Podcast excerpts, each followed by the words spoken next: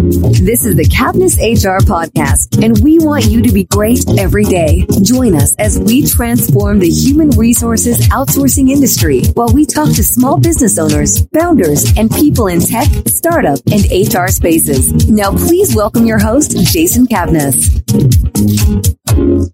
Hello, and welcome to Cavness HR podcast. I'm your host, Jason Cavness. Our guest today is Lee Caraher. Lee, are you ready to be great today? I'm ready to be great. Lee is a CEO of Double Forte PR and Digital Marketing, a national agency headquartered in San Francisco with offices in New York. An acclaimed communication strategist, Lee is known for her practical solutions in big problems. Her company works with some of the top consumer lifestyle, digital life, technology, and wine brands in the country. Lee serves on the board of directors for the Public Relations Council, the National Association for Public Relations Agencies. She's also the author of Millennials in Management, based on her experience with epically failing and then succeeding at retaining millennials in a business. Her second book, The Boomerang Principle, inspiring lifetime loyalty from employees provides a practical guide to building positive, high performance workplaces. Lee has a reputation for building cohesive, high producing teams who get a lot done well and have fun at the same time. She is a straight talker who doesn't hold too many punches, although she does her best to be pleasant about it. Her big laugh and sense of humor have gotten her out of a lot of trouble. Lee is active in the community and currently serves on the Public Advocates Board of Governors and Grace Cathedral's, Cathedral's Board of Trustees. Previously served as a vice chair of the board for KQED Public Media, chair of the board for Community Gatepath, Miller's College Board, Board of Trustees. I was a founding chair of the board of the St. Paul's Choir. Lee, you're doing a lot of great things there. Thank you for being here today. Thank you so much for having me, Jason. I appreciate it. So, Lee, with everything you have going on right now, what are you actually focusing on right now? My brain is split into two. So half my brain is on how to do great communication for our clients out in the world. And half my brain is focused on how to make sure we're communicating and being engaged, which I really don't like that word, with our employees. So we create sustainable businesses. And when I bring those two halves together, it really all comes down to leadership is communication and the better we can communicate, the better we can be practical, the better it is not only for our businesses, but also for our employees. Lee, you take great pride in having great teams. What is your definition of a high performing workplace? My definition of a high performing workplace is a workplace where the work gets done during the day and you don't have to do too much extra when you don't have to do too much extra. You don't have to keep redoing your work. And during the day could mean many different things, but for in our business, it means that our work is being done on time and at a high degree of excellence for our clients during the time when the, when our people, when it best suits our people, not only for themselves, but also for the team. Lee, how have you been successful in having different generations work in your workplace? Like, you know, there's baby boomer, generation X, mm-hmm. uh, millennials, and all the other ones out there. How have you been able to make that a one cohesive team with all those generations? Well, I wasn't always successful at it. As I, as you said in reading my bio about my first book, I failed miserably when we first started hiring millennials in the business. Um, had a hundred percent failure rate in retention and decided we must have been doing something wrong. I went and looked at all the research on it and all the so millions of blog entries on how terrible millennials were and decided they must be all wrong because 80 million people can't all be terrible. And then I did my own research on it, did talk to a lot of, I mean, hundreds and hundreds of people about it just so I could understand what really the problem was. And I think have turned that around dramatically. And then I wrote a book about it, obviously, to share what I learned the hard way. I think what makes successful intergenerational workplaces are ones that are fo- uh, focused on a purpose that people are can identify and, ide- and not only identify but align with high expectations of work performance and a high degree of context so that people understand that they are important on a team that there's no work that doesn't matter and that if they don't do the work uh, they you know we can't do the work and then lastly that you know employee we have an attitude that we know when we hire someone they're going to leave us So if we don't worry about it, people end up staying longer. so when those kinds of things, when you have those different points of view and then do everything you can to line all how you work together together up on that, then we seem to be able to get along and get along well. Lee, a lot of people tell you that you should hire slow and fire fast. What's your mm-hmm. opinion on that? I agree. I'm not very good at the hiring, uh, at the firing fast thing, but I agree. Yeah, I don't think no one's good at firing fast. but hire, you know, it's, uh, we just hired five people here, Ooh, six, actually six people. And it's, you know, everyone's like, oh, we'll find these people and they'll come in in two weeks. I'm like, no, it's going to take at least a month, people, maybe six weeks. And that for us is a long time. The and it's frustrating in our business. We're a service business. We get you know our our budget could double and we don't have the people for it. But if you hire the wrong person it costs more than you can fathom right? You can't even measure how much it costs. So it is more important to hire in a slow fashion that really finds the right person uh, regardless of title. I mean i think i think today we don't hire on title anymore. We hire for people because you know there's so much disruption in all of the businesses that the the old titles that exist in the world they have really they're not as relevant as um, they used to be. It's more important to find the right person who can then grow with you over time than it is to find the right title kind of thing Lee, let's suppose someone's listening to this podcast and they're like, you know what, I don't work, work for Lee and her agency. That's a great mm-hmm. report. How do they get your attention? What do they need to do to get on your radar? Well, first they send me an email that doesn't say "Dear Mr. Lee Caraher" because I get those emails every week and they go right into my trash can. I am easy to find, and I think I'm identifiable as a woman. I'm pretty sure. So first, get my gender right. Number one. Number two, go to my website. We have three podcasts on my website. There's one called Millennial Minded, and it's all about career. So go listen to there's a series on how to get hired at double forte go listen to that series you know and tell me tell me that you've listened to the series three you want to um, when you contact me or anybody in my team you're going to be appropriately formal and you're not going to have any typos because if you have a typo we're going to put it right into the trash so that's how you get our attention more than anything else thanks lee lee for the for female entrepreneurs out there, entrepreneurs out there just getting started, what advice would have would you have for them? You know, I think that this is a great time to be a female entrepreneur. Um, it's also all, it's it's always challenging to be an entrepreneur, and it's always challenging being a female in business. It's always challenging being a male in business. You know, they're just so the the rules are all changing. You know, there's a lot of things you need to worry about for women getting started, I think that one, you have to remember that you don't get born with a thick skin, you grow a thick skin. So take a deep breath, right? Number one. Number two, you know, if you notice that you're being marginalized, try, don't necessarily, I would say the first reaction would be to blame. My recommendation is to assess first instead of to blame. And in the assessment, sometimes we are doing things, women do things to themselves that don't help them and men don't even know it. So, uh, in the assessment, you know, are you the first woman ever to be in that room? Is there five women who all sit together and all the men sit on the other side? will split up. Are you getting talked over? Well, then when you're about to talk, get up and go get a drink and then just stand by where the the table with the drinks is and have everyone w- watch you.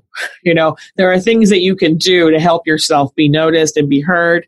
Um, and I think fourth is, you know, you can, if you get, if you feel like you're being marginalized, you know, that assessment and then do some corrective work and then, you know, seek a, seek a one-on-one conversation with the person you think you're being marginalized by and bring them examples of how they could do something different as opposed to just blame, blame, blame, because you don't get anywhere with pointing fingers. Lee, is there such a thing as a company being too small for public relations? No. was a small business owner out there, 10, 20 employees, what uh-huh. advice do you have for them to go just select a PR firm?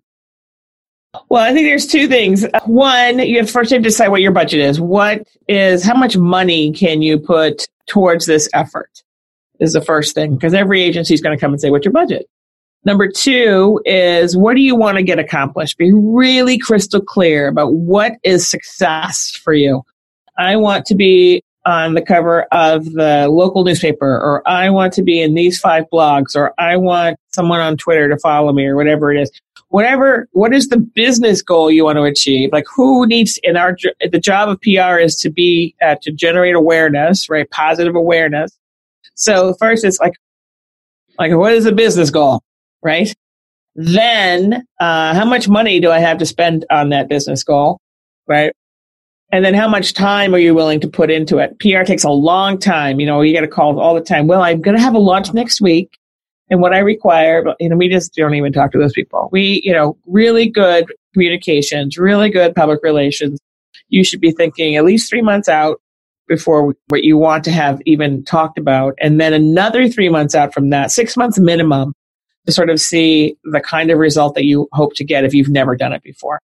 Also, who's going to be responsible you can't, you know, you need one person to be responsible for your firm, not six, because an agency will spend all it, you know, if you ask your agency to spend all its time chasing down your people, you're wasting all your money with them. So you need one person responsible for your firm. Lee, for your agency, what is your target market? Is it a certain type of industry, certain size industry, or do you just take on all comers? We do not take on all comers. We have three, well, we have four rules. One is that somebody here has to be interested in your business because I think someone you, always do better work when you're interested in your business. And there's a lot of reasons to be interested in something, but someone here has to be interested other than me. I'm interested in everything. I'm a terrible filter for that. I'm like, oh, everything sounds exciting to me. So, and I don't run any accounts. So number two is we have to be good fit, right? Do we, uh, do we have the right experience, the right expertise? Are we have good chemistry? Because you can be a great client in a great agency and suck together. Three, you have to pay us and we take for us, we, we require 60 days up front and four, no jerks. So that's the first set of criteria. The next set of criteria is we're really good in the consumer lifestyle space. So food and bev, health and wellness, sports and fitness, gear, you know, consumer gear, health and beauty, that kind of stuff. Uh, consumer electronics, consumer technologies like video games, MR, AR, VR, and professional services. Um, we do not so if it in the and also in food and bev, if you're in wine and spirits, we have a really good, great expertise there. So those are basically the three chunks of kinds of industries we're looking at. And then from a size perspective, you're spending prob- at least probably ten thousand dollars a month with us for a minimum of uh, six months, and that's probably our lowest client. So most our sweet spot is around twenty five thousand dollars a month. Lee, you know, you know, bio talk some about your community service why want you to give back to your community? You know, I started my company for many reasons. One is because my mother got, I lived in California. My mother, my parents lived at the time in Wisconsin. My mother got sick, was, you know, was given three months to live. She ended up living for years. So I created my company so I could be wherever I wanted to be. But in my previous jobs, I really had, had no time for public service. I am relatively religious. I'm an Episcopalian by birth. And part of our credo in our church is that you use your gifts to, to make a difference for others. And I really, at that time, my you know, I was starting. Um, I think I started the company so 16 years ago, so 38, and I hadn't been able to really do that, spend my gifts uh, to make a difference for others. So I wanted to create a company where I could also have the time to do those things. So then I, once I did that, I was focused on the things that I care about most to focus my philanthropy on. I can't give a lot of money, but I can give some time and expertise. yes, and everyone says time is actually more valuable, you know, so. I think so. Lee, moving on, can you talk about time you, you were successful in the past? What you learned from this success and what we can learn from this? From a, a people perspective, the in the dot com boom, so in the first set, like 2000, 98, 99, 2000, 2001, you know, it was impossible to, there weren't enough people to hire in the San Francisco Bay Area. And it, my office was a revolving door of people coming through it saying, I got a new job. And then I was, my boss and I was, the company I worked for was publicly traded. And, you know, what came down from on high was don't lose any bodies, like counter if you need to. So everyone would come into my office. I'd give them 20%. They'd stay for another six months. They'd come back in my office, another 20%. It was sort of a revolving door of counter offers. It was exhausting and it wasn't very, it wasn't good culture. And one day I woke up and it was like, I'm done. I am just, I don't care if I get in trouble. I don't care if they fire me for this. I'm not doing this anymore. So this guy comes into my office. Literally, I didn't even have a chance to like have my staff meeting with my leadership team.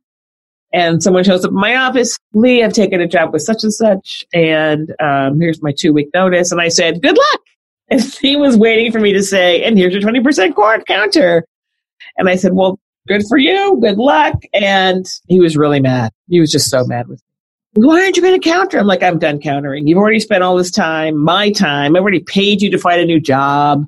I'm not doing this anymore. But what I hope for you is that you go to this job, you learn something great, and when you're ready to move on from there, that you call me and we have a space for you and we'll, we'll bring you back. We love having you here when you're on. But if you're not going to be on, you've already showed me that you're not all in. So we're not going to spend any more time on people who are not all in. And so how can I help you? He goes, and he was just so mad. He like stomped out of me. He actually ended up being boomerang ineligible by how he left. But that moment in time was such a crystallizing thing. It was just like, I'm not doing this anymore. It is destructive. And he was expecting me to counter.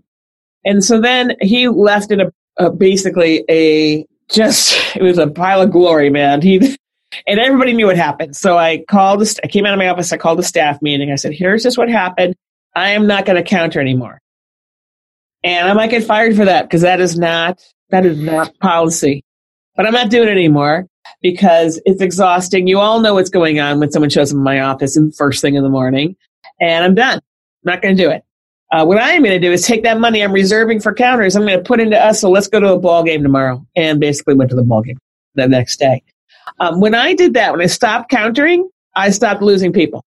My advice to everybody is don't counter and spend all your energy on making your own space the best it can be and understand that people have their own lives and they have their own responsibilities and they have their own dreams and that you may not be able to fill them. You probably can't fill them. Your company probably can't fill all their dreams for their whole careers, but they may be, you may be able to fill a great space, be a great place for their, in their careers two, three, four times over their lives. And if you focus on what's best for your company, great people will stay and they'll come back. I know there's a stat out there that says something like, you know, it's a high percentage of people, even they take the offer, they, they leave anyway within one to two years anyway. So yeah, don't spend any time with these people. They've already spent your time finding a new job. And shame on you if you don't know what's going on with your peeps, you know, and that's what I learned the hard way too. You know, we need to be invested. We need to understand what our people want. What is their, what is their responsibility? What is their goal? Do they have responsibility for a family that is not in the area? Do they have, they want to be an artist and they're stuck in accounting? I mean, knowing your people um, means a lot to the people. And then you can adjust their jobs so that your great people stay in your companies, even if they have a different seat than the one that they took when they first started. And doing that to me is pretty simple and pretty easy. It just takes a lot of time. It's messy, man. You know, like HR, you know, the old HR used to like things check the box, check, check, check, check, check, check, like, you know, list. People are not, do not fit in boxes, you know? And people are messy. So if we just because we all need, you know, I have a person who whose husband just yesterday she went on 10 weeks leave. Her husband um, unexpectedly had been battling cancer. We thought everyone thought he had beat it. And then last week he was in the hospital with some complications and he got sent home from the hospital yesterday and he's in hospice care. So she's off for 10 weeks. I mean, I can't, what am I going to? Cut her loose? No, right? How are we going to do that? All of our turns are coming for all these family things that we will have to deal with. And if you can sort of meet those people where they are and then slot them in and move them around, people will do a great job for you. Right. Yes. And people are, people are messy and we want it to be easy.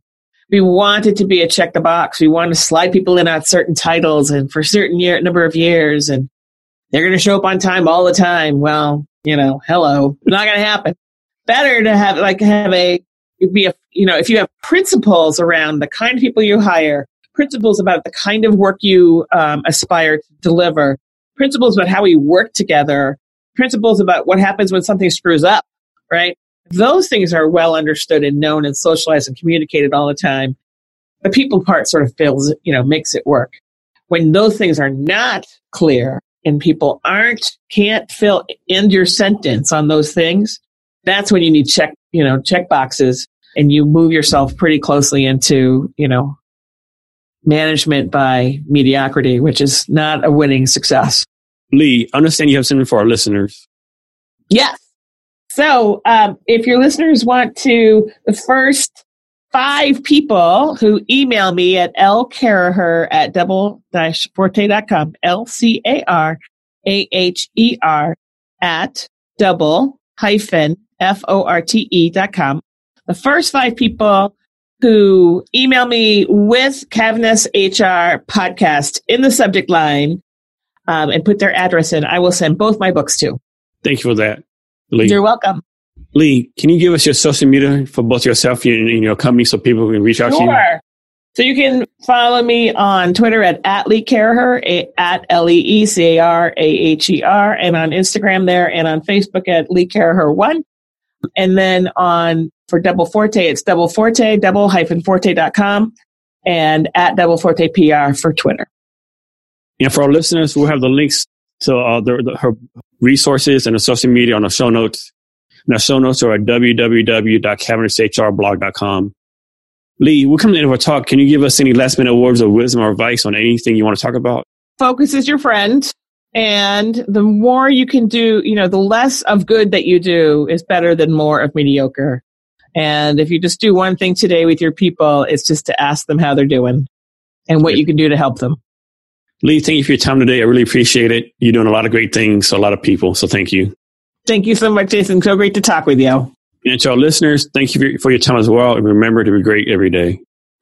Thank you for listening to today's episode of Cavness HR. For more exclusive content, as well as your free copy of HR Laws, be sure to visit CavnessHR.com or connect with us on Twitter, Instagram, Snapchat, and Facebook at Cavness HR. Thanks again and be great every day.